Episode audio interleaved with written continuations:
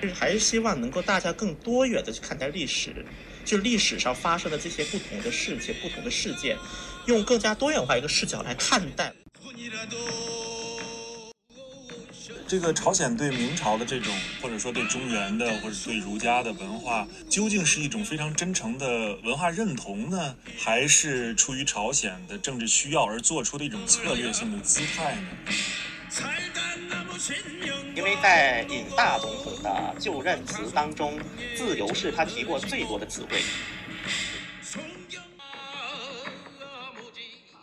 这里是新一期的维理对谈。今天我们会来聊一聊韩国的民族主义。今年五月初上任的韩国新总统尹锡悦，在中韩两国乃至世界都掀起了热烈的讨论。媒体在选举前就为这位右派新总统打上了“韩式川普”、“政治素人”的标签。他以韩国二十到三十岁的青年男性为自自己的政治基本盘，提出了一系列保守向政策。当我们抽离出来观察，最终以微弱当选的尹锡悦是否体现了韩国社会崛起的右翼民族主义呢？我们近几年所见的 K-pop 韩国文化输出，以及韩国与中国的文化之争，又与民族主义或许有哪些关系呢？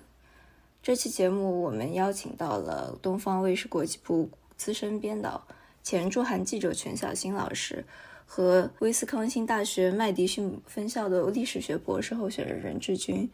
二位将带领我们从朝鲜王朝的历史开始，追根溯源韩国的民族主义，通过韩国与其他国家的外交，解构韩国在东亚社会中的独特发展道路。那么现在我们可以请两位嘉宾来先做一下自我介绍。全老师先吧。好的，好的，好的。啊，那么维里对谈的听众朋友们，大家好，我是全小星。然后目前是在那个国内的媒体工作，那么主要呢也是关注有关于韩国的政经话题啊，包括一些文化议题之类的。我的小学是在韩国读的，然后我的后来高等教育是在韩国读的，但是中间的中等教育是在中国内地读的，然后后来又是在韩国工作过一段时间，然后现在又是在国内做一些有关韩国的一些相关，就关会关注到韩国的议题。所以我觉我一一方面呢，我也非常荣幸能够在今天的节目与任博士就是就韩国这个话题进行更专业、更深度的一个交流。同时呢，我也希望通过今天的分享，能够给各位听众朋友们一个理解韩国或者理解我们身边就是韩在我们身边能够听到的一些关于韩国的事情的一些不同的角度。好的，大家好。呃，我叫任志军，现在就读于威斯康星大学麦迪逊分校，然后现在正在完成我的博士论文。呃，我主要是利用《燕行录》这些韩国人的日记和行旅文学来重新构建一种早期现代东亚世界的信息流转和处理。呃，那我也是之前集中听了过去几期维理对谈的节目，我觉得也是受益匪浅。啊，尤其是有几期讨论帝国和族群政治的这些，那对全老师，我觉得我可以是可以说是一个迷弟的身份来参加这次对谈，因为我一直在听全老师的那个呃东亚观察局，嗯，全老师给我带来的这种呃关于现代的韩国社会、韩国政治的，在很大程度上其实塑造了我对韩国的认识吧。呃，我之前也曾经在韩国生活过一年多，将近两年的时间，作为访问学者，嗯，在韩国的两所高校待过一段时间，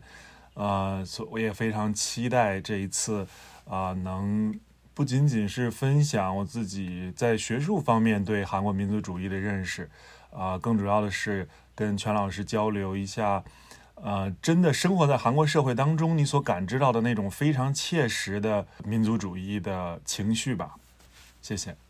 那么我来介绍一下自己，我叫 Gloria，然后我是一个本科生，我非常喜欢听播客，所以策划这期节目就是受了全老师的东亚观察局的一个启发吧，就是想到可以联系一下学术背景，然后来做一个更加严肃的一个节目。既然我们这期会聊一下民族主义，那么我想请志军先介绍一下民族主义的定义是什么。民族主义的定义其实非常非常复杂，到现在也没有一个官方的或者教科书意义上的对民族主义的定义。啊，我看到一些说法说，不同的学者大概提出了两百多种对民族主义不同的特征的描述吧。那如果以我自己非常浅薄的一种认识来说，我觉得民族主义是一个群体，它基于一些共同的属性，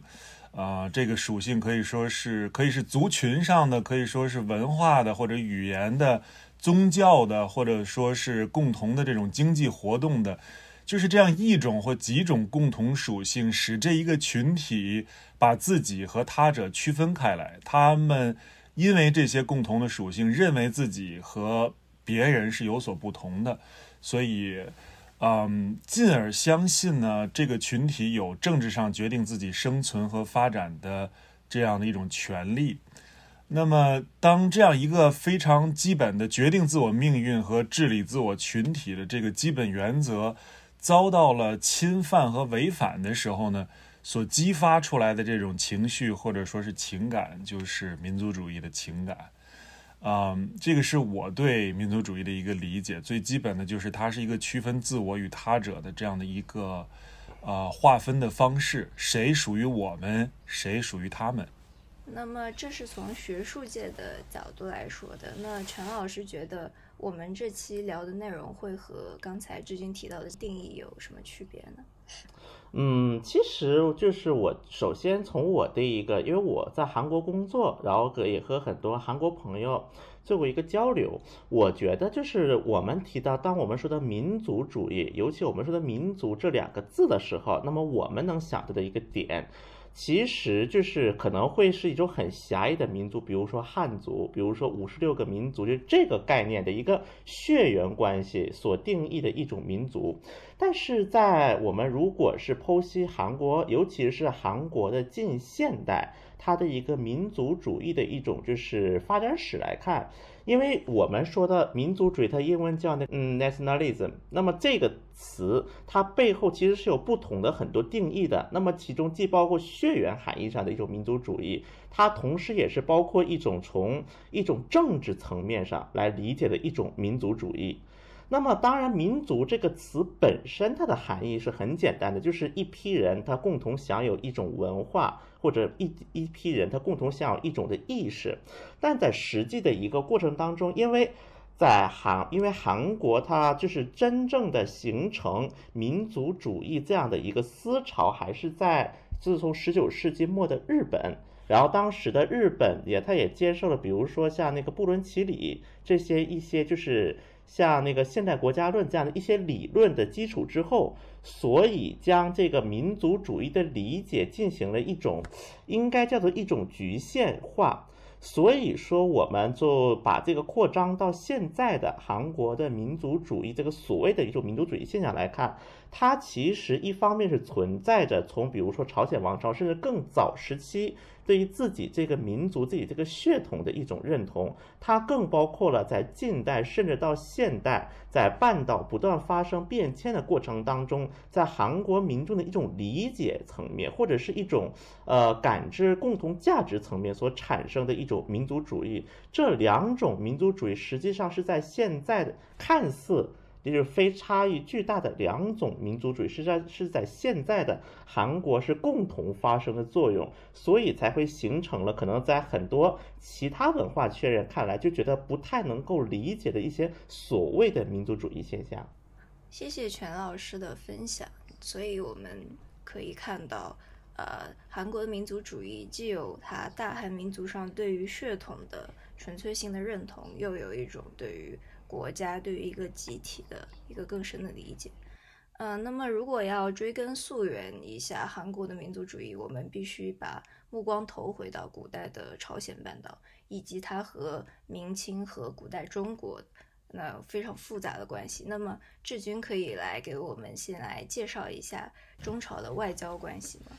嗯，中朝的外交关系大概来说，我觉得是一种以朝贡为基础的这样的一种外交。嗯，我觉得中国跟韩国有一点非常大的差异的地方，就是说，在中国漫长的悠久的历史当中，是在非常晚近的时期，在十九世纪末期、二十世纪初期，才在世界的舞台上出现了需要中国作为一个文明、作为一个国家需要去正视的这样的他者，像日本，像。欧洲的欧洲的这个列强，像美国，嗯，在大部分时间里，中国其实需要面对的是这种内部的他者，比如说建立元朝的蒙古人，建立清朝的满洲人，他是这些在这个历史进程当中逐渐的被呃涵盖到了一个更大的中国当中，变成了这种内部的他者。但是韩国不一样的地方是，他一直是要面对一个巨大的他者，比如说在。前期呃前现代时期或者早期现代，他面对的这个他者当然是在大陆上的中原王朝，啊，那么到后来变成了这个他者变成了像日本、像俄罗斯，或者到现在这个巨大的韩国所面对的巨大的他者是美国。那在这个历史历史当中，在前现代的历史当中。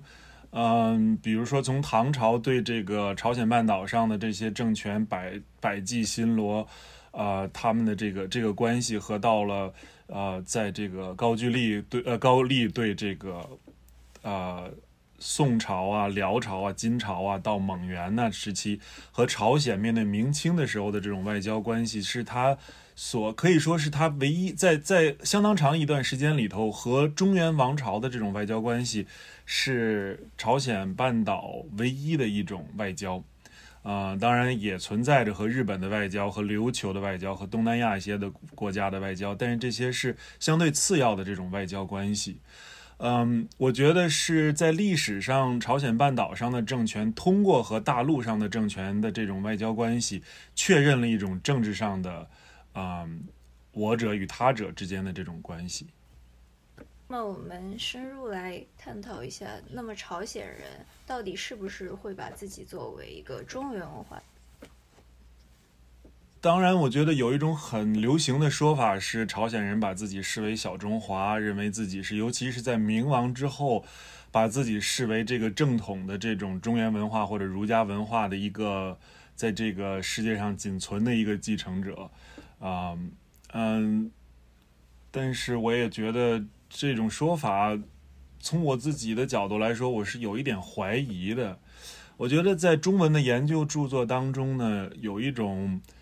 啊被普遍接受的一种说法，就是说朝鲜对明朝是有着非常真挚、热烈而且又深刻的这种情感，和在文化上认同大明，在政治外交上拥抱大明，即使在明亡之后呢，这种情感仍然不消散。啊，眷眷不忘，可以说是几百年之久。一个非常经常看到的例子，就是说，呃，一直到崇祯，呃，明朝灭亡之后，朝鲜还在使用崇祯的年号。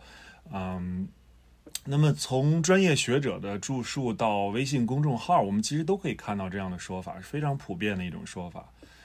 但是我倒觉得，其实对于这样的看法，我们需要一些反思，就是这个朝鲜对明朝的这种。呃，或者说对中原的或者对儒家的文化，究竟是一种非常真诚的文化认同呢，还是出于朝鲜的政治需要而做出的一种策略性的姿态呢？我觉得，无论是朝鲜在这尊奉这个大明，还是说仇视清朝。其实都是要具体到朝鲜当时的这个历史情境当中的一种，对于朝鲜人来说的一种政治正确，就是为了确立他朝鲜作为一个儒教国家的这种政治合法性呢，朝鲜的政治精英选择的一种在公开场合必须做出的姿态和这么一套话语策略，所以我倾向于把朝鲜的一些。诗文当中所展示出来的那种对明朝的尊崇呢，当做一种出于具体的外交需求的政治表态，而不是一种啊非常真实的情感上的认同，而更不要，而且是更不要把具体的历史情境下朝鲜对明朝的认识扩大化、概括化到整个韩国和朝鲜对中国的认识。嗯，所以在这个意义上，我觉得。朝鲜人对是不是认为自己中原文化的继承者，这大概是朝鲜人彰显自己国民族认同的一种方式。当他说小中华自己是小中华的时候，不一定说，不一定是他认同自己是中国，或者是认同自己是中原文化的继承者，而是嗯，声张自己的一种民族认同，一种民族自豪。好的，谢谢志军的分享。那么，呃，全老师在韩国接受过韩国的历史教育，对于志军所属这一种，呃，韩国人自己的看法，一种政治策略看法，全老师觉得这是韩国人普遍的历史教育观吗？说这样，我先想就是提一个楼，一个书院，叫那个万东庙。如果现在去韩国中清北道魁山郡，是有一个就是类似于书院，那么叫万东庙。那么这个万东庙这个词呢，是来自于就是所谓的万哲壁东，万哲壁东这个词。当时建万东庙的目的呢，是因为要感谢就是所谓的再造之恩嘛。所谓所提到的一个，就是在那个朝鲜在面临的那个壬辰壬辰倭乱，朝鲜朝鲜史叫做，这是被日本攻击，是当时的明朝万历，明朝万明朝的万历皇帝，当时真的应该算得上说是倾国之力，是帮助了朝鲜，是度过了这个危机。然后后面的话，就是为了纪念这个事情，然后当时的宣祖，就朝鲜的国王宣祖。然后呢，就写了一个御笔，叫万折壁东，然后将这个万折壁东进行母本，在位于华阳里，就现在的这个万东庙所在地，他刻在刻上了这么一个文字，并且在这儿建立了一个书院。那么从就是如果只听到这里呢，那么可能很多相信从就是国内现在国内国国内的朋友会认为说它是一种对于中国的一种认同，但是呢，我其实这一点我也挺认同任博士的一个想法，就是这其实也是韩国国内一个政治需要。为什么这么说呢？因为第一个，这个设立的人叫宋时烈，这个宋时烈他是属于老论的领袖。因为在当时这样，就是朝鲜的中期、中后期左右，所谓朝鲜已经出现了朋党政治，就所谓的老论呐、小论呐、东什么西人、南人等等等等等很多的。流派，那么老论的领袖宋宋时烈，他实际上是在万东庙，他一边去传授自己的知识，与此同时，他也将这个万东庙当做是一个就是书院，甚至整个书院。当做是一个自己更政治的一种根基大本营，其实这有点到现代的话，就像日本，因为有很多那种政治私塾，他会比如说去培养很多的政治的接班人或者这样的一个角色。那么这个万东庙在一段时间以来，它也成为了一种类似于政，就是一种就是。政治化的一个象征地点，就有点类似于现在我们说，比如说韩国哪个党的票仓是哪里，的这种感觉。那么甚至可能比这个更重一点，就是在当时的淮山地区的很多的，就当时的民众，他们有一个民谣说：“城址之上是皇上，是城址就相当于总统秘书这种感觉，城址之上是国王，国王之上是万东庙庙主，甚至有这么样的一个。”类似于顺口溜一样的话来流传，那么实际上这个万东庙就成为了一个老论，它这个说或者叫它所在一个朋党的一种政治象征在其中，而这个所谓的再造之恩也成为了这个朋党的一种就是正统性的一个道具，我们可以从这个角度来去理解它。再包括呢，后来就是清朝，因为后来就是在那个。呃，壬辰倭乱之后没有多久，当时的那个明朝在逐渐的示弱，然后在当时的北方，那么清朝的势力开始崛起，并且也不断的向那个半岛进行一个，就是要求半岛接受清朝所代表的这样一个秩序。那么当时的清，因为当时后来在经历了那个呃丙那个丙子年，经历了一系列的战争之后。后来相当于是朝鲜是接受了清朝作为宗主国家一个秩序，但是还是保留了万东庙。那么后来呢，也有一些历史记录说，清朝使臣问朝鲜说：“为什么你保留万东庙？”然后当时朝鲜王朝就是朝鲜王朝的高官就是说：“难道我作我作为守寡的寡妇，我一边改嫁，但我不可以纪念一下我的前前丈夫吗？我的丈夫还是你，只是我纪念一下我的前丈夫不行吗？”因为这，因为这又是一种对于儒家当中的，比如说类似于，呃，就是一种女性的，就是用女性的贞操这个所谓的一个概念来去解释了这个点。所以我觉得综合这两个点，包括在后来，在朝鲜王朝的末期，随着一个朋党政治的不断的那个扩大，也导致说这个性理学，因为性理它其实是儒家的一个分派，性理学甚至在朝鲜半岛内，就是可能说的形象一点，它完成了一个内循环，在内部循环的过程当中，它又形成了一套自己的理论。所以说，从这一系列的一个呃，就是象征来看吧。我觉得这其实也是一种，就是一一批政治势力或者是一个王朝，它维持它这个王朝的一个正统性，或者是这个政治势力正统性的一个重要工具。包括如果我们再把万东庙这个来扩大到现代啊，现代的韩国，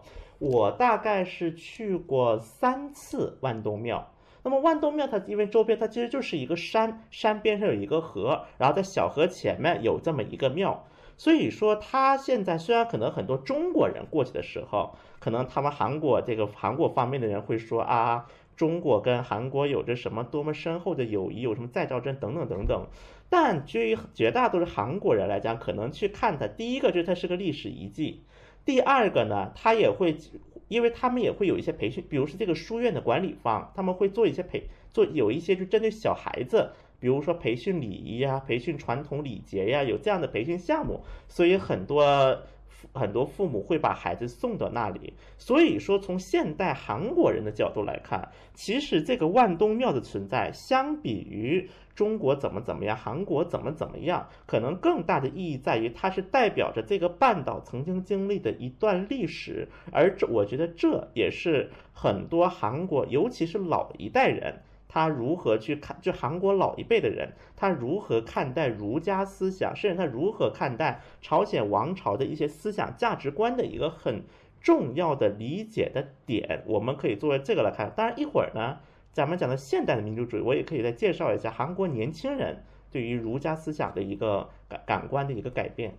谢谢两位老师对于文化层面对于韩国的民族主义塑造的影响。那么。呃，志军可以再来细聊一下，还有其他因素对于韩国的民族主义塑造有着远大的影响吗？我们刚刚聊过了，呃，在十七世纪的中朝关系，那么到了近代，包括像清朝的建立，包括像是日本对于韩国的殖民，这些对于韩国的民族主义塑造有着哪些更加深层的影响呢？对，就是如果到了到了清朝的时候，就是呃，刚才全老师提到这个，呃，壬辰倭乱之后，很快的，一六二七年有一次，一六三六年到一六三七年两次满洲的这种入侵，它叫做呃胡乱，就是日本人入侵那一次叫做倭乱，然后满洲人入侵这两次叫做胡乱，这个可以说是在短短的大概五十年之内，呃，不断的侵袭了这个朝鲜半岛上。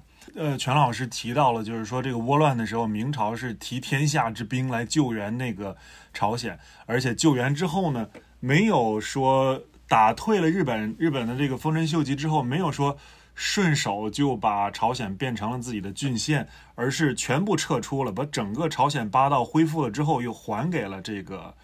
呃朝鲜王朝。所以，对对于朝鲜人来说，这是一种再造之恩。这个再造之恩呢？它有它有一个有一个特别的意义，我觉得是在于，曾经这个朝鲜与明朝之间的关系是一种君臣的关系，君臣的关系不断的出现在朝鲜半岛政权和大陆大陆上的中原王朝之间，啊，像唐朝跟新罗，像高丽和宋辽元，像朝鲜跟明的前期，但是经过这次壬辰倭乱的再造之恩呢？嗯，这是一个韩国学者西江大学的桂胜范教授的一个观点，就是说这个再造之恩之后，把这种君臣关系又额外加上了一层父子的关系，所以变成了一种双层的双重的这种关系。嗯，君臣关系是可以改变的，对吧？一朝天子一朝臣，大陆上的这个王朝兴衰，它这个君臣关系是不断变化的，但是父子关系是不能改变的。所以，当一六三六年、一六三七年。啊，这个皇太极征服了朝鲜，迫使朝鲜断绝了和明朝的这种朝贡关系，而成为了清朝的一个朝贡国、一个藩属国的时候呢，这就造成了一个非常大的政治合法性的这种危机。那君臣关系的转变是可以接受的，但是你背弃了自己的如如自己的父亲一样的这样的国家，对你有这种再造之恩这样的国家，转投一个在当时看来是这种蛮夷啊，是这种当时把满洲人当做是这种是这种。呃，胡人呢这样的一个这样的一个政权的时候，你是背弃了这样的父子的关系，这个是不能接受、不可原谅的。相比于这种君臣关系的终结跟转换，父子关系的这种这样的这种背弃是不可原谅。所以说。朝鲜王朝后期的这个，这种以一个以忠孝的这种儒家价值观为基础的这种王朝的合法性就彻底的崩溃了。由于满洲的这个满洲后金的这种入侵，彻底崩溃了之后，整个这个，呃，可以说朝鲜王朝后期，他不断的试图的是修复自己这种王朝合法性，去解释自己背弃了。这种君臣父子的关系断绝了和大明的关系，转头转投于，嗯啊清朝这样的，就是说，我觉得钱老师前面提到那个意思特别有意思，就是说我难道纪念我自己的前夫都不可以吗？我现在承认的是跟你之之间的这种关系，但是难道我连纪念的权利都没有吗？那呃，在那个钱老师前面说到的这个万通庙之外，还有一个就是说他们建的这个大报坛，所谓大报坛就是。报这种再造之恩的这种大恩大德的这种祭坛，现在这个地方，我记得好像我在首尔的时候，好像是在中路那边，它的遗址是在那边，但是现在好像也不存在了。呃，我印象不是太明确了，嗯。那大报坛是在大概是在中国的这个乾隆年间，朝鲜这边建立的这个大报坛，它也是一种就是说不忘明朝的这种。但是我觉得回到前面我们说的那个点，这还表现还是表现了朝鲜王朝内部的一种政治需求，他需要朝鲜的君主需要向自己的。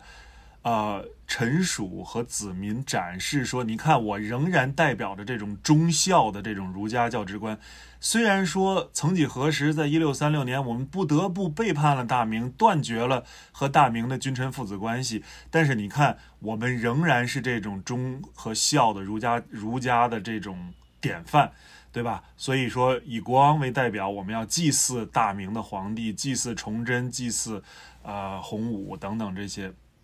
所以说，我觉得他还是，即使到了清朝，他对清朝的这种不忘大明，或者说对清朝的一种鄙视的一种态度，其实还是在呃，由于这个朝鲜内部的这个政治需求，所以他是嗯，放到了一个政治舞台上的一种表演吧，我觉得。好的，那么我们可以注意到，刚才志军提到了一个概念，就是韩国的社原有社会秩序的崩塌和重新的建立。那么，我想这应该会和韩国加入到现代主义民族的潮流中很有关系。呃，那么志军可以再讨论一下，呃，日本殖民、日本的入侵对于韩国的影响吗？对，但那么我们知道，一八九五年的这个中日甲午战争结束之后，好像就宣告了。呃，清朝与朝鲜之间的这种宗藩关系或者朝贡关系的终结，与此同时，在整个世界上的潮流好像都是这种从帝国或者是王国逐渐转向民族国家的这样的一种转换啊。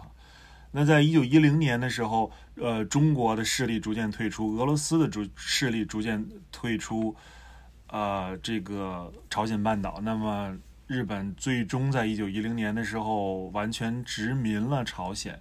那前面全老师也提到过，就是说，那当然一方面我们可以把朝鲜的这种民族主义认同啊、民族主义情绪追溯到历史的很久远的时刻，但是其实真正的现代意义上的朝鲜的民族主义，全老师前面也说了，就是说是其实是来是和日本的这种殖民有直接的关系的，它是对这个日本的殖民的一种。呃，比较直接的抵抗，激发了朝鲜半岛上比较现代的这种民族主义的这种情绪。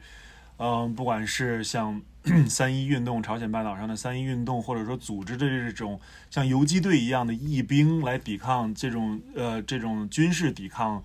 啊，朝鲜以及在海外建立的，呃，朝鲜的这种流亡政府，韩国的流亡政府，其实。都是呃现代的韩国民族主义的一个源头。我不知道在这方面，我觉得全老师应该有更多的认识。谢谢志军的分享。那么呃，在志军的这个分享中，我们大概了解到了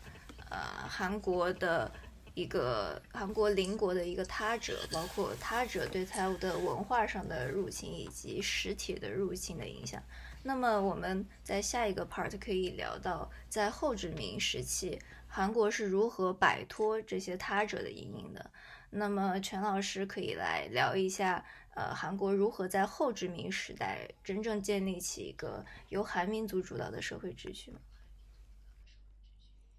啊，好的。那么我说这个话题的时候，我就接着刚才那个任博士的分享的话题，我可以接着往下再说一下。那么刚才就是任博士在提到了一个那个大宝坛这么一个设施，那么这么一个就是类似于祭祀的场所。那么大宝，因为刚最早的话就是在那个最早，我刚才也提到了万东庙，它成为了一种势力化的东西，甚至可能甚至可能当地民众会觉得剥削民脂民膏这么样的一个就是势力化的一个象征。在大概那个高宗朝鲜国王高宗的第二年，也就是一八六五年的时候，因为当时其实高宗年龄比较小，所以说他的父亲兴宣大元君在掌权的时期，那么当时为了就是所谓的为了就是废除一些旧势力的东西，那么其中就包括废除很多废除书院这样的一个它容易成为这种政治化、地方割据的象征化的一个。产物，也就是把书院进行废除了之后，将万东庙进行了撤废，并且将万东庙内的像这个明朝皇帝的一一些神柱都搬到了大报坛。但是，然后虽然这个在那个高宗第十年是一八七三年，他复活，就是他万东庙又重新复活了，但是这个时候的万洞庙它已经没有任何的政治意味了。就只是一个可能是一些儒人，就是儒一些在儒家思想受的影响的一些读书人，他们自娱自乐的一个场所，可能说的更加直白一点。因为关于大宝坛这个呢，当时我记得很多有就是有一些韩国学者，我记得有一个韩国学者可能描述的非常的直接，就说这是朝鲜的反清 performance，是一个反清表演的象征，以及一个政府就官制。就是一种政府主导的一个，就是反清运动的一个构一个主始点。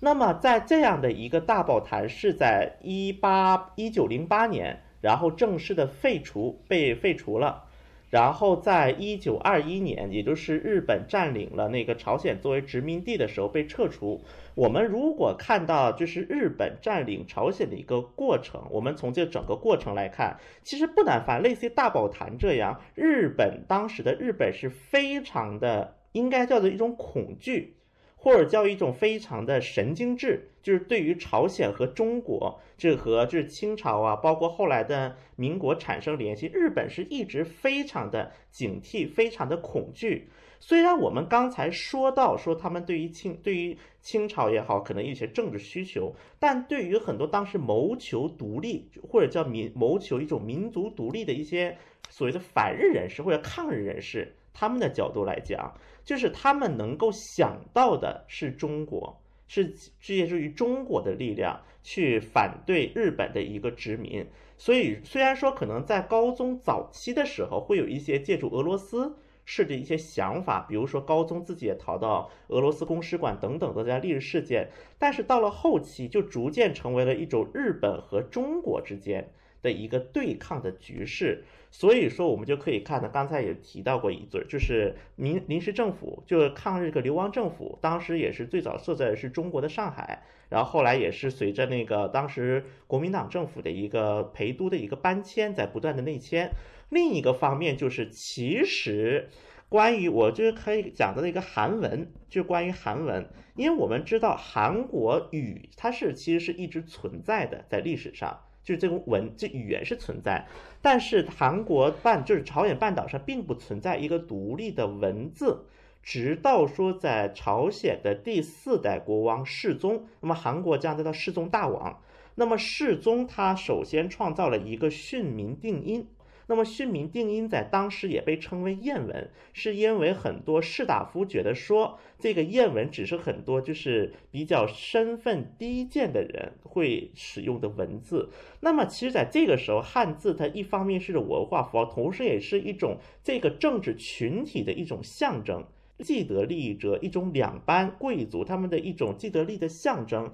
而这个韩文真正成为一种朝鲜民族共有的一种代码化的东西，其实反而是在日本的强占时期，尤其是在经历了一九三零二零到三零年代的时候，所谓的文化统治期。那么当时的日本。是殖民，殖日叫朝鲜总督府，那个时候叫做朝鲜总督府，是对于半岛采取了所谓的文化统治，也就是相对柔和一些的统治期。那么在这一段时间呢，其实一些朝鲜文字的研究是被允许的。在这样的一个大的背景、大的环境之下，有许多的学者去尝试将以前的所谓古韩文进行整理。进行改编，那么包括以周时京为代表的一批韩文学者，在这个时候将古韩文进行整理、进行进行改造，并且将这个起名为韩文，就是 Hangul。就韩文这个名，其实在日本强占时期才会有的，就类似的一种磨难，反而使一些，尤其是我们我们一直在提的现代式的民族主义，那么以一个政治主体为作为核心的一种民族主义，它反而是因为一方面就是刚才我们提到日本强占时期这么一个时间点下，它成为一种。构团结整个民族的构心点，这也是被很多当时韩半岛的很多抗日志士所享有的一种想法。第二点呢，就是刚才我们也提到了一嘴，在最早的时候说日本的很多思潮，因为在朝鲜的一个发展史来看，无论是好是坏，许多近现代的思潮也是通过日本传入到半岛。这个的量也是非常大。那么在此过程当中，一种新的民族主义，一种现代化的民族主义概念也被很多朝鲜半岛的一些所谓的有识之士们被他们所接受，并且与前者相结合，然后就构成了一直到殖民时代结束时一个目前我们看到的整个半岛的民族主义它的一个雏形。我们从这个点来做一个基础，我们再来理解后殖民时代。那么后殖民时代，我们也可能学过历史，大家都知道。那么像比如说朝鲜战争啊，然后朝韩又分割，分割之后呢，两方又进行一个又经历冷战时期。那么在这样的一个情况之下，我觉得有一个词语，我可以，我觉得就是如果在韩国生活过的中国人，多多少少都会有一种感受。比如说很多民众，我们喜欢用“人民”这一个词，就我们喜欢 “peoples”，或者我们如何将 “peoples” 进行翻译。那么，相信大家的一个普遍反应是人民，因为人民它更能够广阔的代表一个群体这么样的一个含义。但是呢，我们可以看到，如果你在韩国，你说出“英民”这一个词，因为直译过来，汉字直译过来“人民”，韩国人会一种很奇怪的眼光看着你。他问的第一反应就是：你为什么会用这个词？你是不是就是？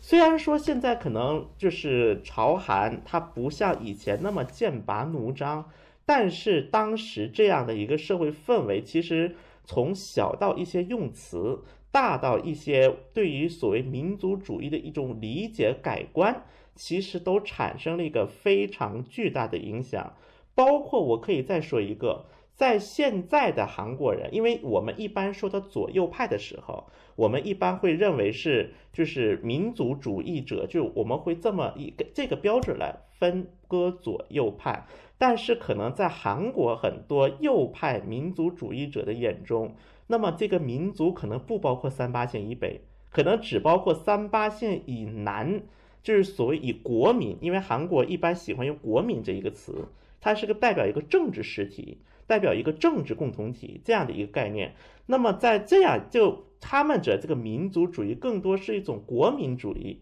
的一个角度来去理解这个所谓民族主义的根基，所以这就导致说，在韩国提的民族主义这个词，它就会有很多很多不同种的含义，不同的人会有不同的理解来去看待这一个词。谢谢全老师对于嗯后殖民时期和殖民时期的一个文化过渡，包括说对于南北朝鲜分隔，对于呃南朝鲜，对于南韩的。民族主义的影响的介绍。那么，呃，对于刚才全老师所提到的韩文，也就是之前所说的谚文，在韩国的发展，志军有什么想要补充的吗？啊，我觉得我不知道提这个会不会把这个我们原定的这个讨论的计划有点带偏了。就是我我想到，其实这个我觉得，呃，是我之前听全老师的节目的时候，我也听到钱老师谈过这个这个现象，就是这个去中文化，这个韩文的兴起跟去中文化。我我自己有一个个人的体验，就是前几年我在韩国参加一个汉文的呃这个研讨会，它是因为我们知道朝鲜历史上它也使用所谓文言文或者古汉语嘛，但是在朝鲜叫做汉汉文汉文。呃，那我参加这个研讨会就是学习怎么把这个朝鲜的这种以汉文写成的这种历史典籍翻译成英文。然后在这个研讨会间隙呢，我们就去参加了那个。各种文化活动，有一个活动是他们组织去昌德宫去去游览。昌德宫是首尔的，应该是五大宫殿之一吧。然后我们就请了一个那个导游，他是可以讲英文的导游。我们因为一个班的学生请了一个导游，这导游就开始导览之前就说：“你们都是从哪儿来的呀？来韩国干什么呀？”然后我们说是我们来参加这个汉文的研讨会，是学校组织我们来参观昌德宫。后来这个。韩国的这个导游大概是一个中年的一个阿舅妈，一个阿姨这样的，他就非常不理解。他说：“哎呦，我们为什么我们国家的政府要花钱请外国人来到韩国学习汉文？难道我们不应该是花钱请外国人来学习韩文吗？来研究韩文，来推动我们这个韩文吗？”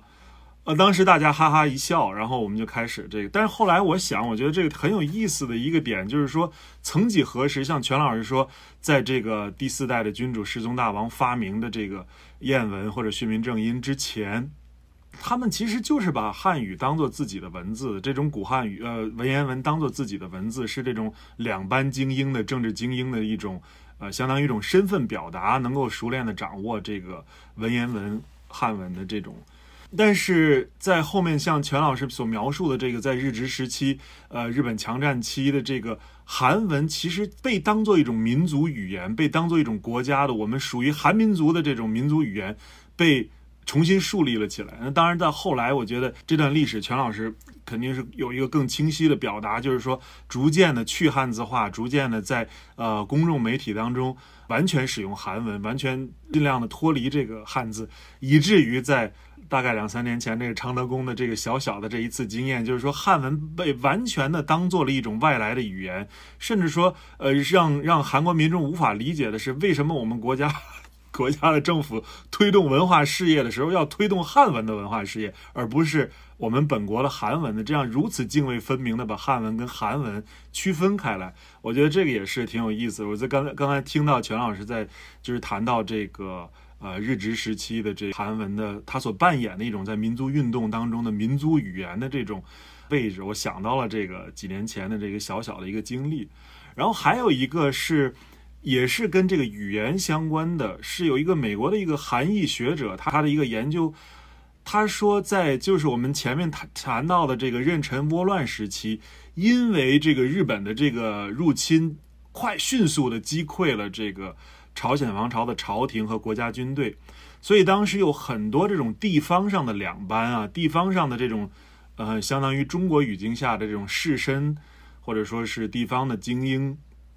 他们起来组织当地的义兵来抵抗日本的入侵。呃，在那个明朝的军队，呃，正式参战之前，有很多这样的地方义兵。那么他们这样动员当地的这种小股的武装力量来抵抗日本的入侵、丰臣秀吉的入侵的时候，他们所写的那种传单性质的书写，其实都用了这个呃谚文，或者说就是这个韩文。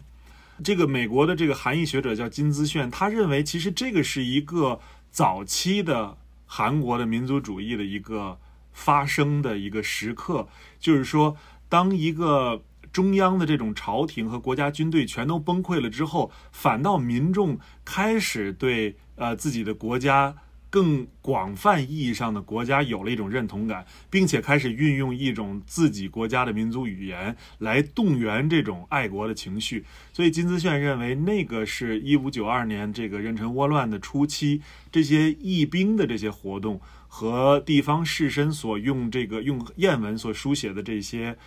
动员性的宣传品其实是一个呃一个非常有意思的一个早期的韩民韩国民族主义的一个形成的一个节点啊，我就想补充这些。那么志军刚才所提到了一个他在现代去参加韩文研讨会的经历，非常有趣。我想全老师可以来聊一下，就是近代这几十年间，韩国光复之后，军政府如何运用各种各样的民族主义政策，把韩国的社会塑造成了现在的样子。那么这个，我觉得这个话题呢，我可以接着刚才任博士的一个分享，我继续往下接啊。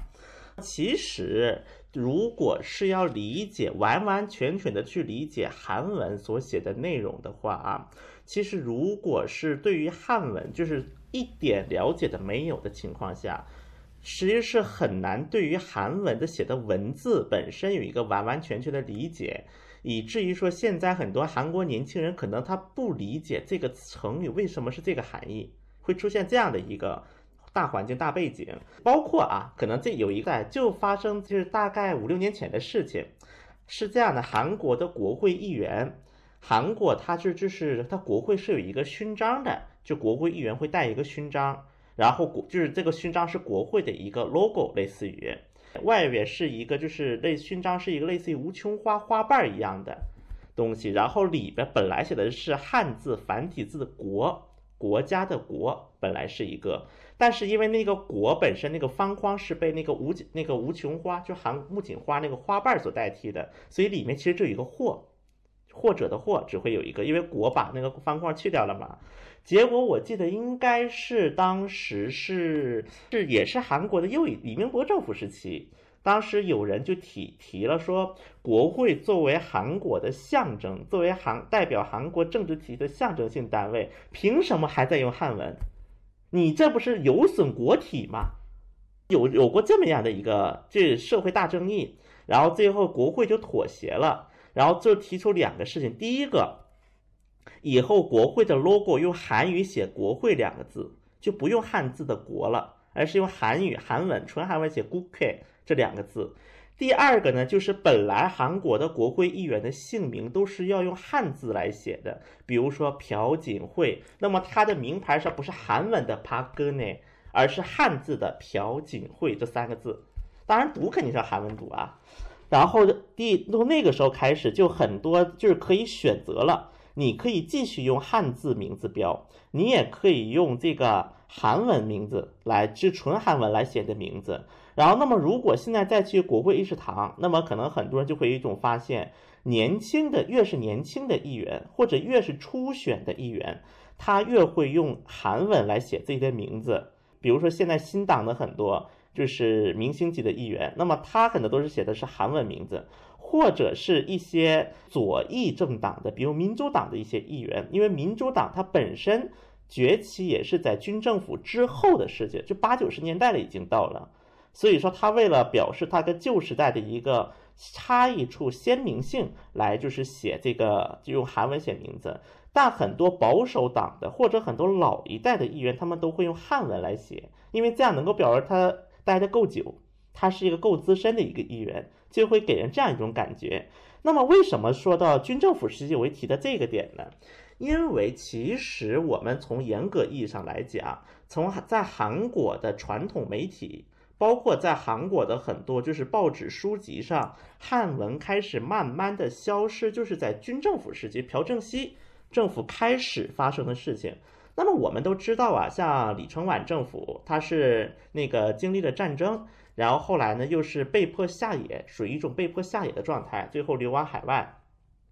那么朴正熙政府上台的时候呢，他虽然朴正熙他本人。第一次他选上来是依赖于所谓的民选选上来的，但是到后期，但是也实行了，比如说维新改革、维新政变等等等等，经历这一些事，对于朴正熙来讲，他是非常需要一个正统性。其实这个跟之前我们说，就是在那个朝鲜时期，他们对设万东面的逻辑其实是非常像的，因为对于朴正熙时期来讲，他要去宣扬很多东西。那么比如说最典型的几个案例。有几个韩国民众现在耳熟能详的所谓的民族英雄，其实是在朴正熙时期开始被大力的宣扬。那么第一个就是金九，我们知道金九当时是作为韩国就半岛上非常著名的一个抗日志士，但是跟李承晚一直属于一种政敌一样的关系。虽然两个人短暂合作过。虽然两个人而且都是右翼，但因为两个人主张不同，所以一直是政敌。那么为因为朴正熙上台，他自然是要打压李承晚的。那么当时很多韩国的教育也好，就会将李承晚的所谓的外交抗日论，会认为是一文不值的，因为确实他没有达成一个非常明显的成果，他也没有留下像金九的白帆意志这样能够让大家都认得出的作品。所以说，朴正熙一方面是抬高金九，打压李承晚，包括金九的很多思想、很多语录也被韩国民众广泛的传承。那么关于金九语录呢？我们一会儿如果聊到现代韩国民族主义，聊到 K-pop，聊到这韩国文化产品，我可以给介介绍，也跟这个有点关系。然后继续说，还有一个就李舜臣，李舜臣，因为李当时纪念李舜臣的那个叫显忠寺。那么这个显忠寺的这个牌匾，就是现在在中青南道韩国的，其实就是朴正熙写的。当然，这个背后一方面是为了保持他的一个所谓的正统性，另外一个点呢，同时也是朴正熙自己的一个整个的人生的轨迹也是非常的复杂的。如果看过朴正熙史的话，包括朴正熙他参加过各种很多势力，包括他在所谓的满伪满洲国也。军队也工作过，后来呢，他也参加过南朝鲜劳动党等等等等。他的经历，他这样的经历导致他这个成为了政敌攻击他的一个工具，同时也成为了他要去更加的去执着于这个，就是就是所谓的树立一个民族性的一个根源。那么朴正熙再往后全斗焕时期，再包括到后面的金永三时期，因为像金永三他已经是经历了。军政府的一个终结民主化，但是金永三的时期非常的执着于将日本的，就是殖民时期一些残骸，比如说日本当时在南山，现在的南山是首尔南山有个图书馆，南山图书馆那个位置以前是所谓的京城神社，也是当时日本本本岛以外最大的一个日本神社，叫京城神社。再包括在景福宫的正前方，因为景福宫当然朝鲜王朝的正宫，景福宫的正前方以前是一个朝鲜总督府的大楼，而且根据韩国专家的解释，朝鲜总督府大楼之所以要建在景福宫的前面，就是为了断掉朝鲜民族的精神，断掉朝鲜民族的气概。再包括当时金永三时期在韩国，因为很因为韩国它本身是个多山的地形。在很多什么，比如说那个山脉，智利智异山脉，然后小白山脉，发现了很多日本当时留下的一些所谓的棍棒，就是它有很多的那种，呃，竹子，它立在了各个山脚下。然后呢，这个后来韩国专家解释，也是日本为了断掉韩国民族的一个 就气脉而设的这么一些很多的机关措施。所以说，这整个一个起，就是整个在韩国现代，包括军政府、军政府以后的时期来看，其实一直是处于一个民族认同不断高涨的一个过程，只是说它的方式可能不一样，它的对象可能略有不同，但一直只一直可以说是到金大中政府时期，韩国的整个的一个政治的一种。呃，一种政治风向也好，或者叫一种民众的意识也好，确实是向一个不断强化民族意识的方向发展。当然，目的呢，可能每个政府会不太一样，但是总体的趋势，至少我们可以是从这个角度来判断的。那我们就可以看出，无论是在古代，呃，古代的朝鲜王朝时期，还是在近代的军政府时期。民族主义都是作为一种政治策略被运用来，既是来加强呃政府统治的正统性，也是来加强呃民众在社会中的凝聚性。那我们可以看出，在到了现代韩国，现现代的韩国人又如何看待这种呃现代的民族主义和他们？呃，在学校里受到的教育，还有在社会上受到的文化。那么这些，呃，邱老师可以来聊一下。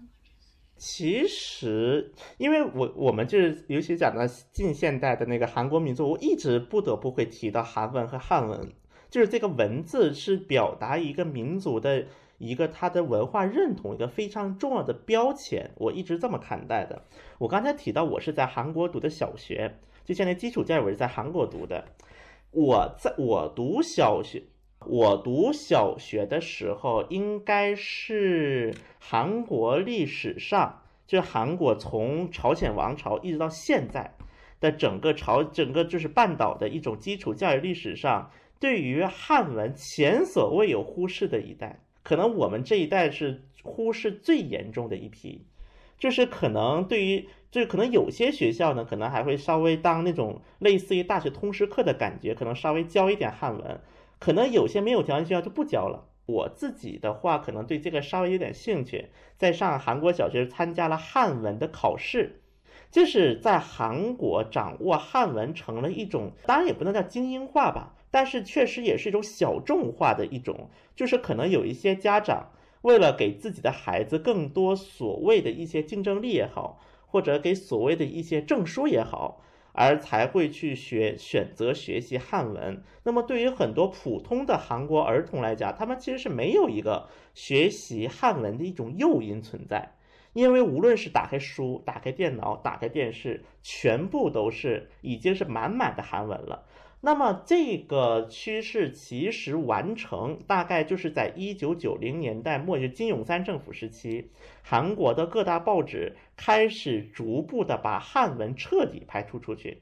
因为在之前的话，韩国当时已经是有一些报纸是已经宣布全韩文，但也有一些报纸是汉文和韩文混用的。因为如果只写韩文的话，它有些会有很多同义词。就同音不同意思的词语，所以用这个来进行区分，同时也是表示自己报纸或者是自己这个媒体的一种历史的悠久，是有这么样的一个文化现象。但是这种现象在大概就金永三政府时期，因为金永三政府时期韩国出现了一些左翼报纸，那么这批左翼报纸它是背负着所谓的军政府时期所谓民主化、民主化运动。这样的一个时间点诞生的，比如韩民族新闻，当时就是很多东亚日报的一些解民众捐款所创办的媒体，然后在这个过程中，京香新闻也是因为逐步脱离了其大财阀控股的一个时间背景，然后也逐步向左翼转变，包括到零零年代的时候，又有很多互联网新闻的出现。这样，韩国国内的一种传媒环境的变化，也使很多韩国民众他对于汉文越来越陌生了，他可能真的是看不懂了，这或者可能是比如说现在给很多韩国的零零后，我就说了看很多成语，他可能是看不懂的，他可能是 get 不到这为什么这么说。比如说，在韩国经常用的一个有一个成语叫天高马肥。天高马肥这个词，它是相当于是描述的是，就是秋天这样一个时节上，就是天也高了，马也。当然，这个成语本身的背景啊，是因为那个再追溯回去，是因为朝鲜王朝的时候，当时有一些胡人去那个朝鲜半岛去所谓的去掠夺等等等等，就描述这样一个时节。当然，这是后话了。但是这个韩文叫春姑麻痹。这个麻痹在韩文，它既可以说马肥，它又可以说麻痹，小小儿麻痹那个麻痹。所以你现在问韩国的很的零零后称呼麻痹，他说啊麻痹，为什么你们管麻痹叫那个什么呀？秋天呢，就会面临这样的一种问号。当然这是很小很小的一个例子，在韩文当然这样的例子是数不胜数。那么我们再回溯回来，为什么会出现韩国民众的这种对于韩文的一种漠视？我觉得还有一个因素，就是出于韩国年轻人对于儒侠文化、对于孔子的一种质疑。那么这个呢，我在前几期东亚观察局播客也简单提到过。因为很多的韩国学生，他把韩国社会的内卷化的一个根源之一当做是儒家。因为这就是那大概很说的很简单，是那帮老老老头老那帮老头们自己不让自己的机会，占着我们的坑，占着茅坑又不拉屎。然后呢，又那个什么，天天说，哎呀，我们那时候怎么怎么样，你们怎么这么不努力？就是这样的世代的分化，在很多韩国年轻人看来是因为儒家文化造成的。那么，包括在韩国国内有一种对于儒家一种非常极端化的描述，叫儒教塔利班。很多韩国年轻人会非常认同这个词。个人呢，当然肯定不会认为这个词是对的，就他们说的。但是在韩国的，尤其是近现代的一种文学的一一种就是历史研究过程当中，将所谓的那个儒家已经当成一个宗教形式来看待了，认为儒家是一种宗教，叫儒教。当然，这个主这个观点呢，在我国也好，包括在很多国主流的。史学界不认同的，但是在韩国的学界就确实有很多是认同这个观点，认为儒儒家是一个以孔子为教主、创始人的一种宗教，来来理解这个文化。所以说这一系列的这样的一个根源性，然后再遇上了很多去本质上去追逐这这政治影响扩大化，然后再再加上。韩国的社会又经历了一个西化的过程，就是所谓的西方化，随着美式的一种思潮，包括很多韩国的统治阶级，一个既有利益者，已经历过美式教育，作为一种共同的一种社会认同根基，这三种情形共同作用的环境下，就形成了我们所看到的一种现象。为什么韩国天天要搞着去汉化，构成了这样的一种感官认同？所以说，我们再从这个现象来看这个原因的本质，那么就是说，一方面是经历了军政府，因为军政府它的一个民族主义是背靠于一种传统，就历史的传统，就是那么这个历史的传统，它也是一个儒教儒教国儒家国家的一种儒家文化圈的一种延续，作为一种军政府时期民族主义的这种思想根基。那么，经过了军政府之后，经历了韩国社会的不断变迁之后，那么它的这个根基在本源的逻辑是下的，但是它的思想根基发生了变化，这也就促使说军政府之前和之后，虽然我们都叫它民族主义，但实际上这是呈现了完全两种不同的画面，呈现在我们每个人的面前。那么，全老师刚才所提到了塑造现代韩国民族主义的很多因素，啊，那么我刚才听到有一个是关于代际差异，啊，包括说像全老师是在韩国接受的基础教育，那么我们知道我们另外一位嘉宾志军，他曾经在前几年在首尔大学交换过，那么志军可以来分享一下在首尔大学交换的时候对于韩国社会的一些深层的体验吗？我我不敢说是深层的体验，因为我觉得我对韩国的体验中间是隔了一道隔膜的，因为我的韩语并不是特别好，所以好多时候，呃，我接触的人呢，要么是会讲英语的韩国人，要么就是在韩的外国人，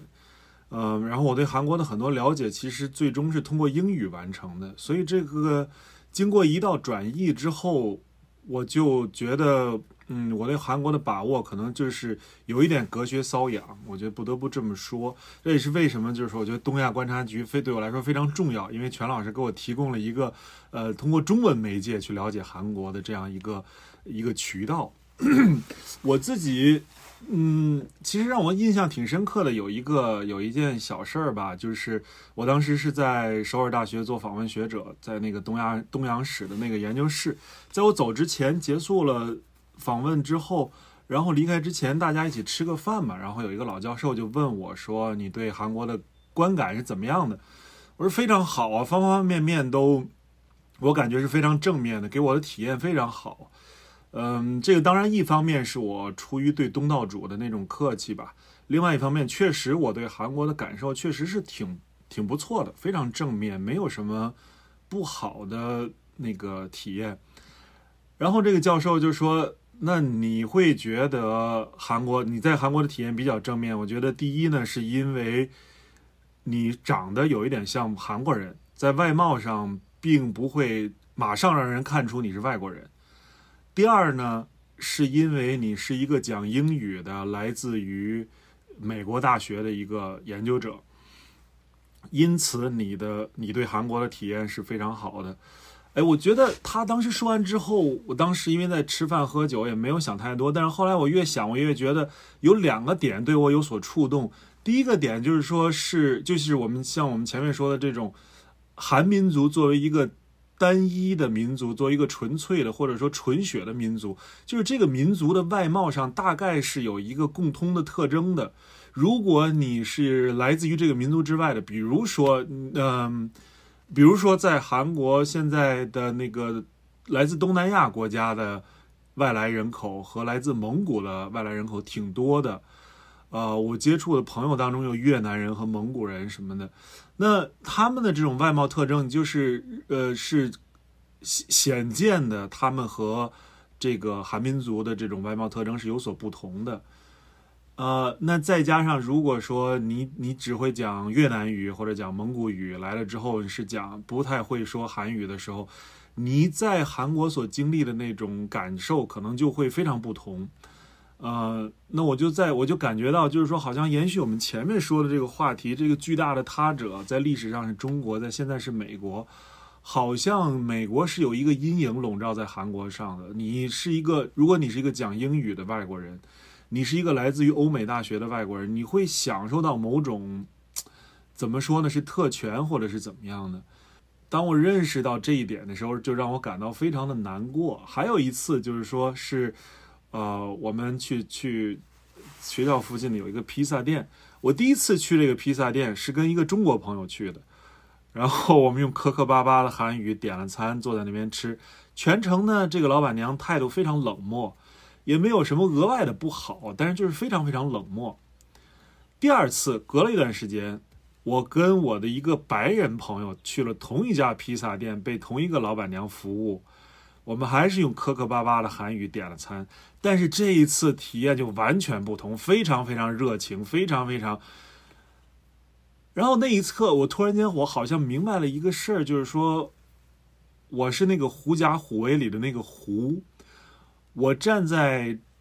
这个白人的英语的美国的霸权之前，我获得了一些比较好的、比较正面的体验。其实我是那个，我真正获得这种体验的是站在我后面的这个，这样的一种，怎么说呢？一种不对等的一种没有完成的去殖民的这样的一种世界格局，是美国在韩国的这种特殊地位。而我作为一个来自美国大学的讲英语的人，好像成为了这样的一种过程的一个分赃者。就是这些事放在一起之后，让我对韩国的感觉就有一点非常的。混杂，一方面当然在方方面面我的体验都不错，在另外一方面，当你意识到了这种还不错的体验，其实，呃，它背后的这种结构性，它所反映的这种结构性的问题，所反映的韩国在这种世界格局中当中，它或多或少好像是处于一种美国的和英语文化的一种附庸的这样的一种位置。这又让我感觉到非常非常不好，所以我还挺好奇，就是说全老师的感受是怎么样的，在韩国生活。说到这里，因为我自己是在韩国的那个在那个大学，我也读过书嘛，算算是，然后后来在韩国一直工作，就是确实，比如说你作为一个外国人，我举一个例子，在韩国的大学本科，因为我学的是工商管理，我的专业是工商管理。然后就会有很多那种小组讨论，就是发表小组的 case，会发表 case。你会发现一个问题：如果你是一个英语比韩国人平均好的外国人，你就是个香饽饽。因为尤其我发现一个点，如果真的是完全的白人的话，其实他们不一定真的去好好弄这些 case 的。但是如果是一个英语特别好的一个中国人，因为这至少说明他在中国应该也是一个在学习上有所追求的人，在学业上应该也算是一个，那么他大概率也会比较认真的去参与这个 case，而这种人一般会被韩国的学生所羡慕，在韩国是有这个线，我这里呢我可以借着说明一下，在韩很多人在韩国生活工作会经常提到一个词叫武力。这个词呢，直译叫我们，直译成我们。但是很多人就问我过一个问题，比如说我们家，那也不是我家，是你家。什么叫我们家？比如说我们学校是你的学校，不是我的学校。就很多人会有这样的一个疑惑，哎，为什么是我们学校？这又不是我学校。就很多中国人听完会有这样的疑惑，觉得为什么一口一个我们？那么我觉得呢，在韩国的外国人。啊，咱们就说外国人，因为咱们毕竟不是韩国公民，所以说我从外国人角度来讲，在韩国生活会有三种不同的情况，一种是成为武力，就成为他们眼中的武力，就是成为一个共同的共同体内的一拨人。那么这个我在中文一般就管叫接纳，就是你被这个共同体给接纳了，这是第一种。第二种呢，就是成为村民，就客人，就是你是他们欢待的对象。你是受他们欢迎的对象，他们会去对你特别的好，对你特别的那个体，对你特别的那个什么照顾，但是你不是他们，你还并不是他们，这是第二种境界。第三就是男，因为这个武力和男在韩文当中是一个反义词，武力就是我们，男就是别人，别的人，那别就是有点这种感觉，是跟我们无关的人。这个“男”这个词，相比于说是别人，我觉得这个氛围可能更冷漠一点，就是和我们无关的人。正确的应该这么理解，就我一般就喜欢叫冷漠。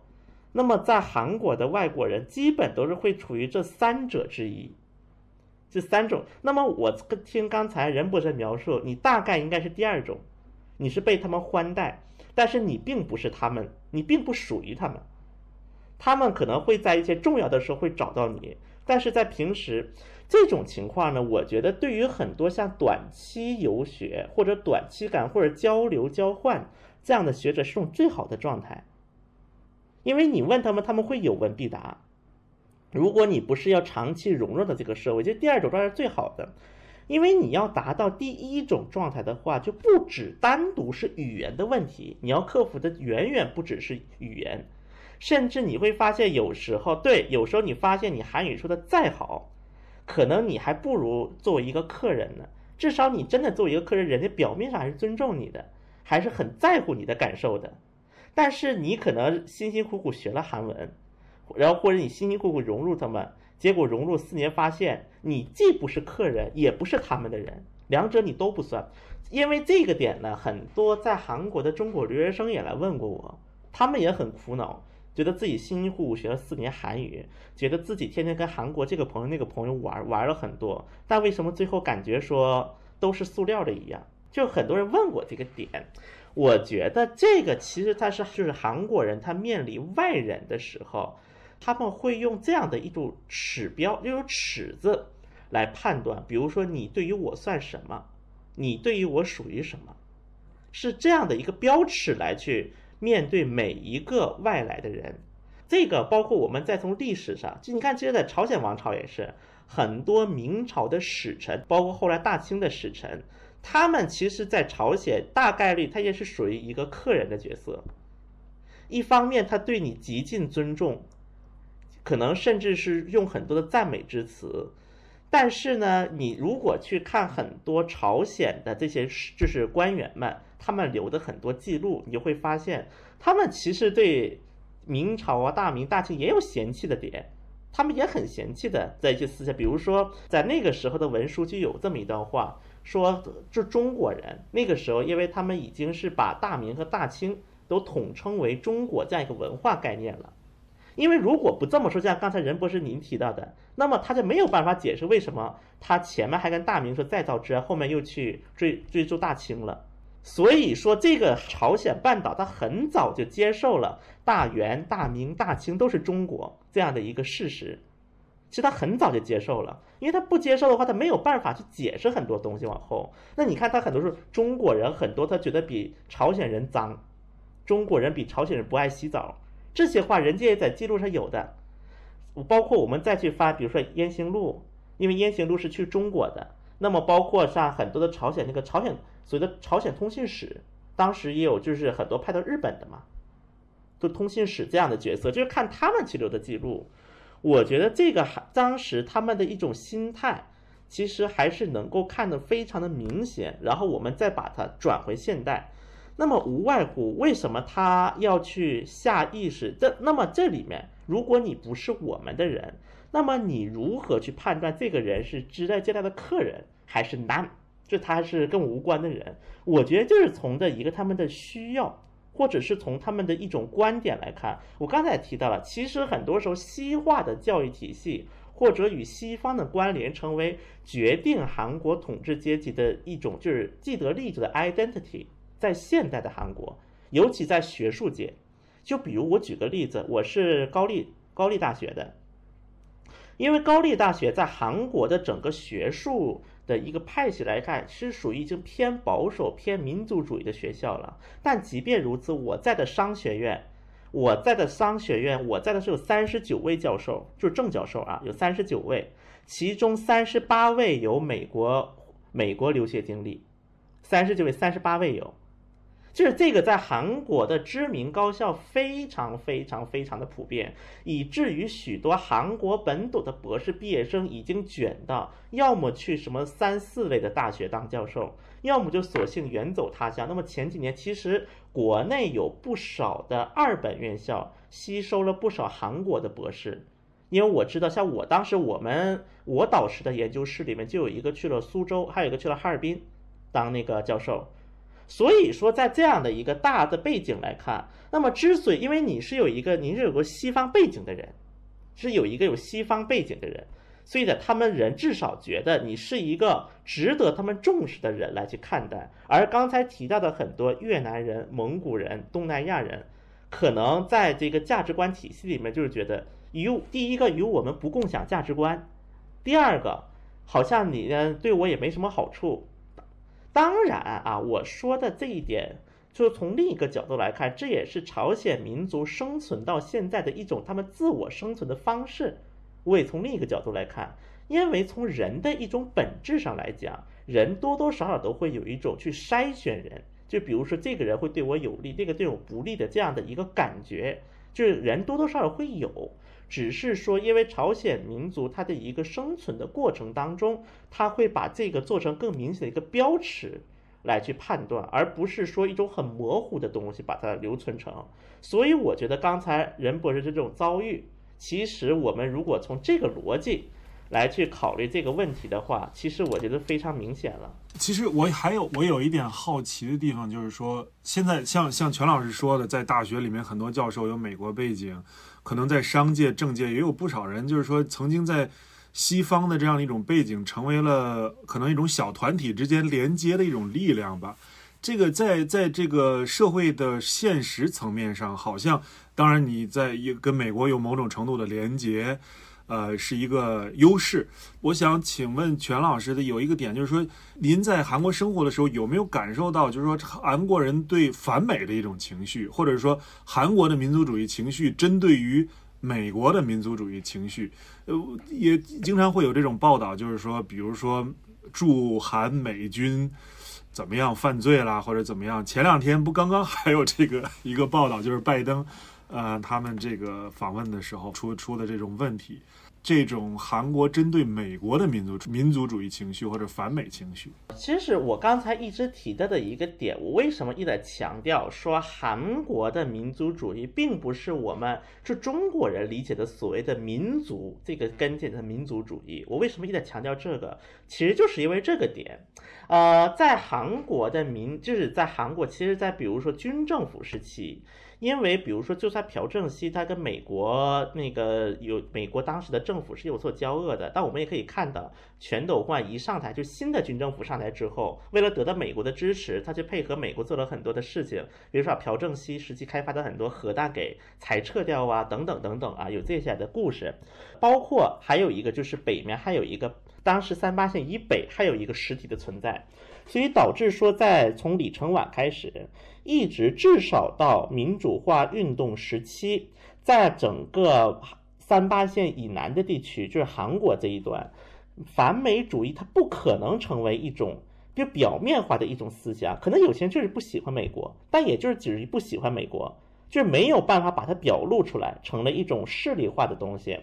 那么这个最早的一个就是起火点是在哪里呢？就是在民主化运动时期。那么当时经历民主化运动的时候呢，因为很多民主化运动的那些大学生觉得美国完全可以阻止这场军政府，为什么美国不出面阻止，还默认了，还默认这样的一个人在台上，产生了一种对美国的反感。然后，因为我们知道，在七十年代的时候，当时三八线以北，你有所谓的千里马运动。等等，确实当时的经济社会状况也不是很差，所以呢，也有一些对于自己国家产生怀疑的一些韩国大学生呀，在韩国人开始去接触一些北面的一些思想，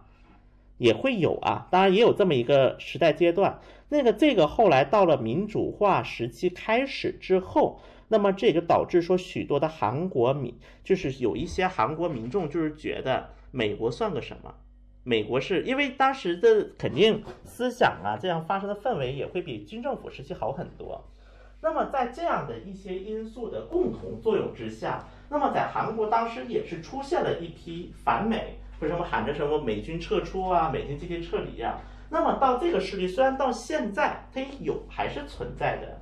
然后这个当时的一个反美呢，它最鼎盛的一个时期是在二零零二年卢武铉政府的初期。那么首先，卢武铉政府时期，当时很多做民主化运动的这一批人，就所谓的五八六时代，当时也逐步成为了一个社会的主流，甚至进入政府机构。另外一方面，就是因为当时有一些冬奥会。就我们一会儿说到冬奥会，可能也会提到零二年那个盐湖城冬奥会的时候，当时也有就是那个美国运动员在跟那个短道速滑，也是短道速滑，跟韩国运动员产生那个争议，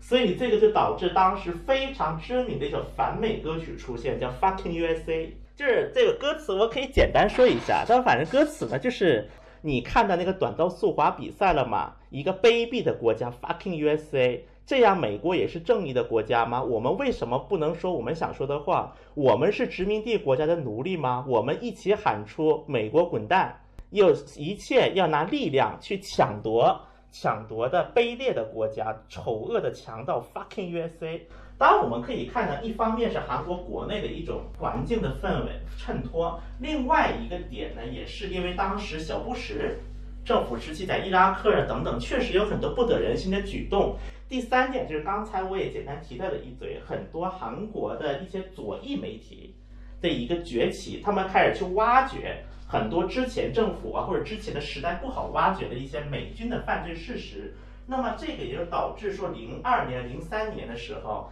韩国确实出现过一段时间短暂的反美高潮。当时的韩国人还有种认知，就是日本天天对于韩国。扯这扯那，就是说很多韩国认为受伤害的话，但是美国坐视不管，还甚至支持日本。所以说这几个因素都成为了当时反美这个情绪在韩国高涨，甚至说这个 Fucking USA 成为了韩国音乐的热榜。小学生当时人人都会唱，因为我那段时间我还在读小学，我在读小学，我们班里大家都会唱，甚至有一些思思想比较走的老师会放出来，会在教室里放出来。是有过这么一个阶段的，只是说这个阶段后来经历了国际局势的一个变化，外加上即便是像卢武铉这样一个左翼政府，他在现实的一个面前也是去最后去让步了，去承认了很多美国的一些既得利益，包括像伊拉克派兵啊等等这样的。所以说这样的一个反美的这样情绪，在后来的韩国就成了一种非主流，它其实是有这么一个阶段的。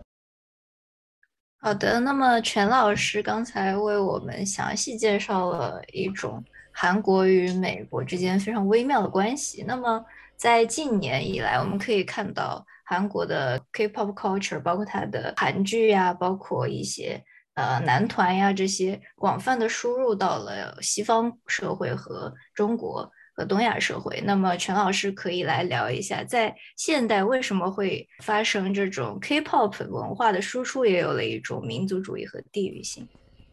我觉得其实呢，我觉得这个本质上也很简单，因为我们之所以管 K-pop 叫 K-pop，它有一个前提点是它首先实现了一个文化输出，它是实现了一种文化输出，所以我们才会管叫 K-pop。比如说，我们可能，比如说，我们现在随便做一个假设啊，当然我也没有想贬低任何文化的意思。比如说，可能是什么非洲一个什么小国，什么比如说 A 国、B 国的一个文化，我们肯定不会管着什么非洲什么某国文化来这么进行一个介绍。那么，首先一个前提是它实现了一个文化输出，而实现了文化输出的背后，它其实根本上也是对于这个。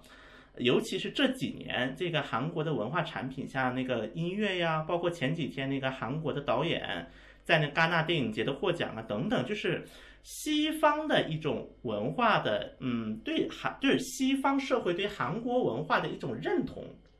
我觉得这也成为了一个韩国的 K-pop 近期成为韩国的这种文化产品受到关注的一个非常重要的一个关注点。我觉得，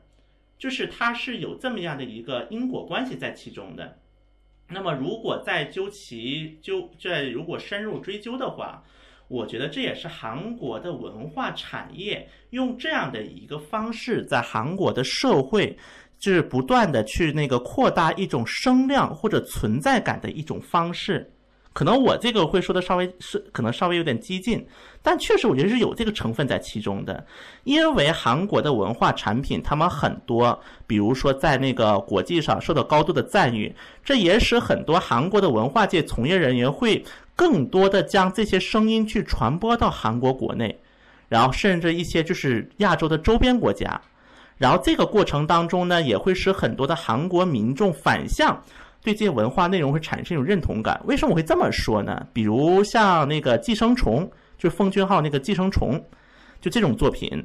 那么我觉得像这种作品呢，就是从我个人，因为我自己以前做过那个那个在韩国的那个文化产业，也有过工作经历，包括我也看过很多就是之前的一些作品。其实《寄生虫》只能说是一个很平，就是。虽然它可能在作品的一些就是细节方面做的比较的好，但是从整个的故事梗概念，并不算是一个非常新的作品，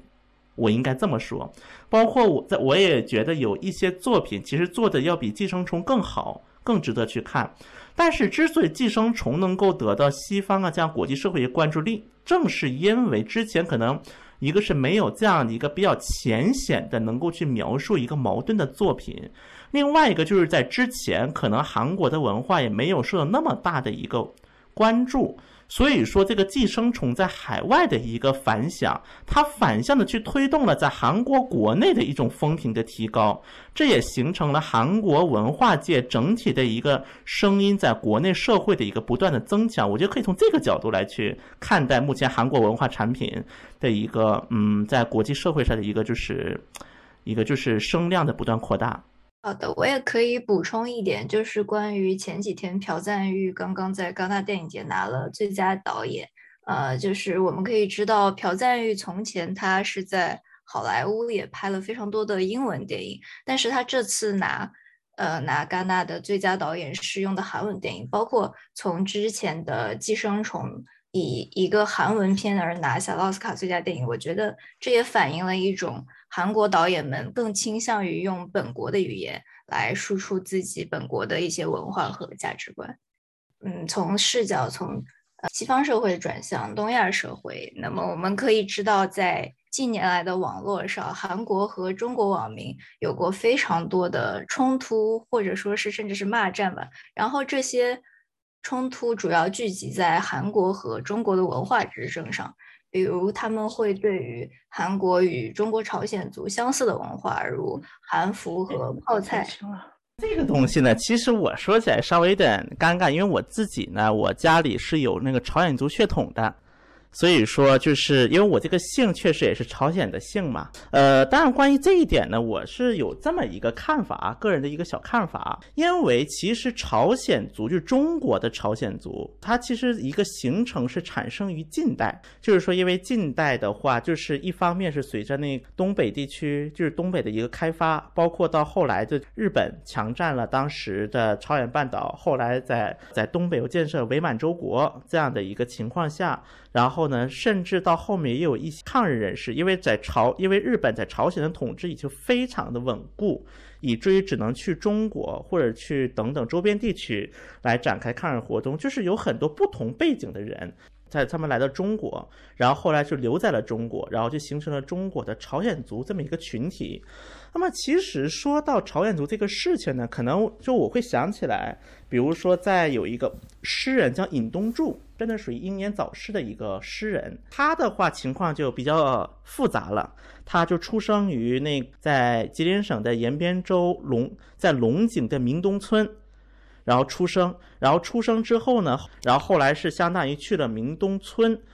然后所以包括明东村这个本身“明东”这两个字的含义也是照耀东方。这也是当时很多朝鲜人在就是当时叫尖岛嘛，管东北叫做就尖岛地区所就是成立的一个村庄，在这里出生上学，后来又去了朝鲜半岛，就是半岛内，然后在半岛内又读了书，然后最后又去了日本留学，最后是相当于是在日本去世的，就在日本又留学，有这么一段整个的经历。那么关于他到底是朝鲜族还是他是一个韩国人等等，就是网民就争议非常大。就有些人就觉得他就是个韩国人，但是我们又如果从一个国家的角度来看，那么韩国这个现代国家，它本身成立是一九四八年才成立的，所以说一直到尹东柱这个诗人离世的时候，韩国这个国家是不存在的，是完完全全不存在的一个国家。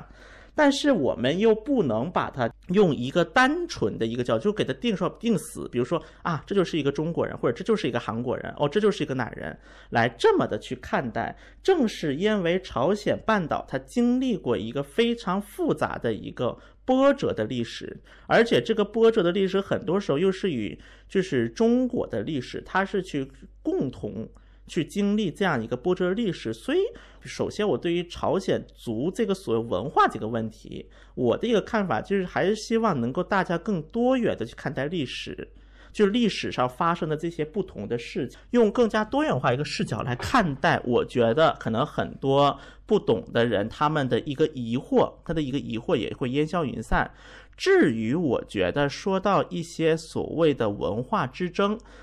其实我觉得民族主义啊，无论是在哪里，它都很难去和政治也好，跟一些当权者的一些目的很难完全的一个分割。比如说在韩国，那么可能也有一些在大选时期啊，或者可能也有一些就是政治势力也好，或者有一些人他会炒作这样的话题。但是另一方面呢，我觉得这也是韩国的他们的一种生存方式。我刚才也提到了，因为。因为我们就可以看到，现在引起很多所谓的那个骂战，就在中韩两国网民这引起骂战的很多这些符号，其实这都是韩国民族的一种生存符号。那么包括韩文、韩服、泡菜，都是在韩国他们这个国家的眼中是属于一种能够团结他们民众的几个 key word 之一。因为韩国其实目前也面临着很多世代的纷争，也面临着很多矛盾。也面临着包括世代矛盾呐、性别矛盾呐等等的一系列矛盾。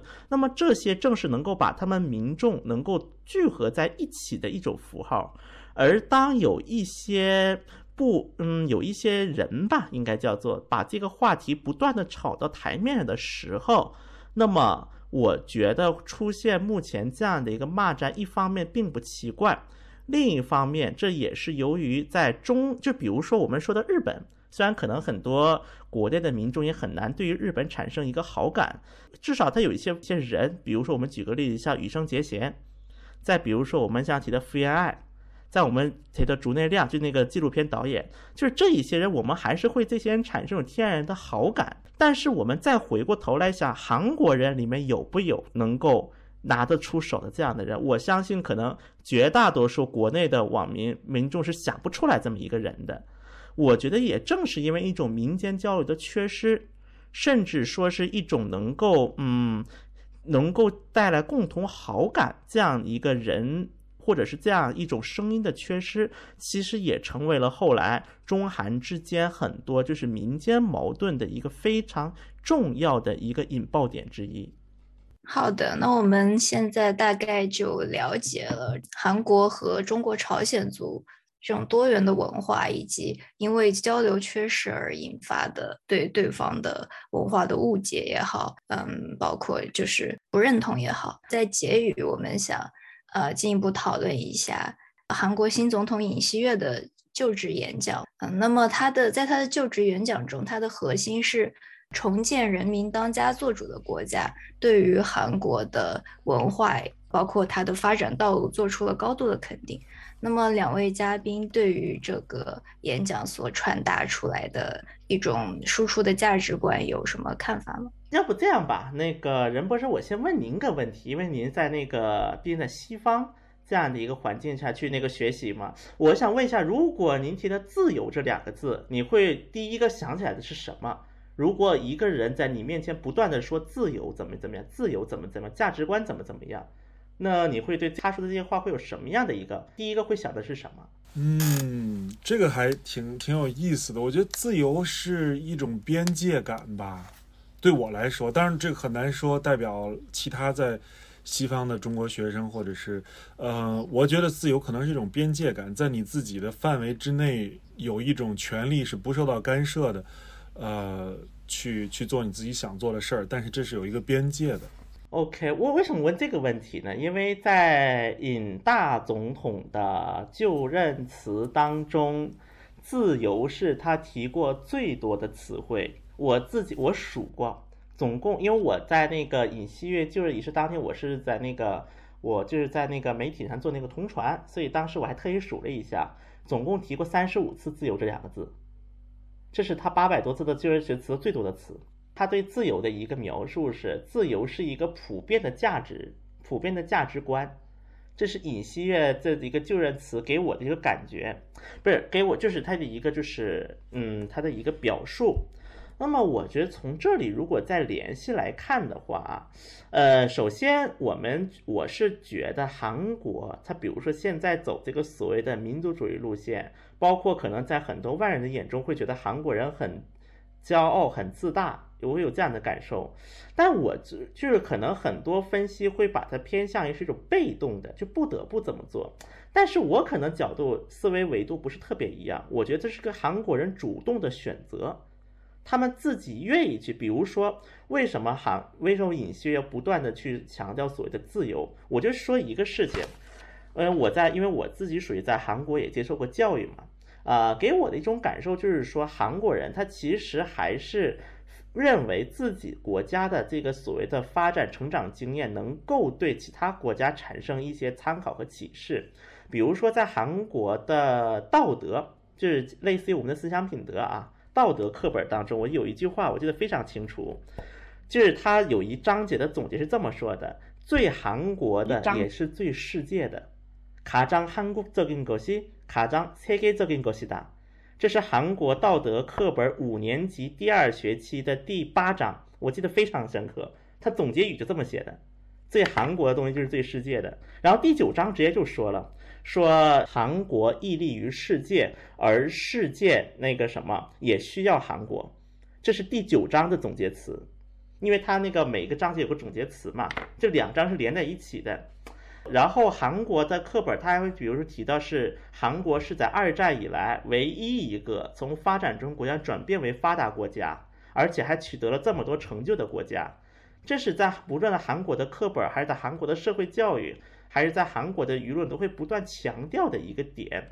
当然，比如说大家可能看那个新闻，说文在寅政府的时候，就是韩国被那个列为发达国家。虽然说韩国被列为发达国家，这个本身并不一定是韩国自己的初衷。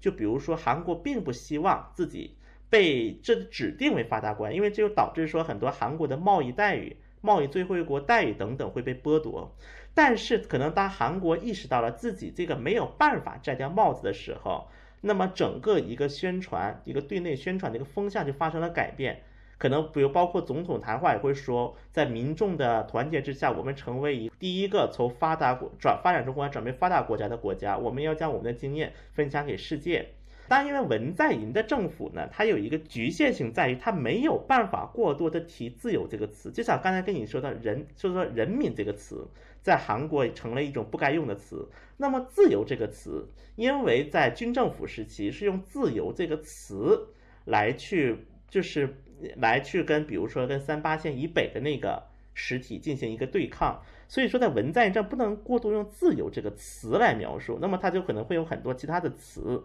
但是本质的含义是一样的。那么现在到了尹锡悦政府。那么他一方面，他不断的去提出这个所谓这个价值观，就是什么自由啊，韩国这个经济不断的扩大呀，什么等等等等，这也是韩国在尝试进行一种，可能我们如果说是价值观输出，会说的稍微严重了一点，但是至少我从这个我可以感受，无论是民族主义也好，还是通过就是所谓的提出大举自由价值观也好，这其实都是韩国人。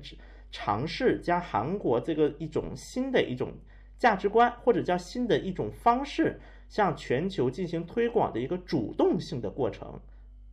那么，这是我对尹锡悦的这个呃就任词，我读完之后，可能是我最深的一个感受。那么今天就谢谢两位老师的分享。我们在这期节目中，呃，详细聊到了韩国民族主义的发展，以及它对于现代韩国社会和政治生态的影响。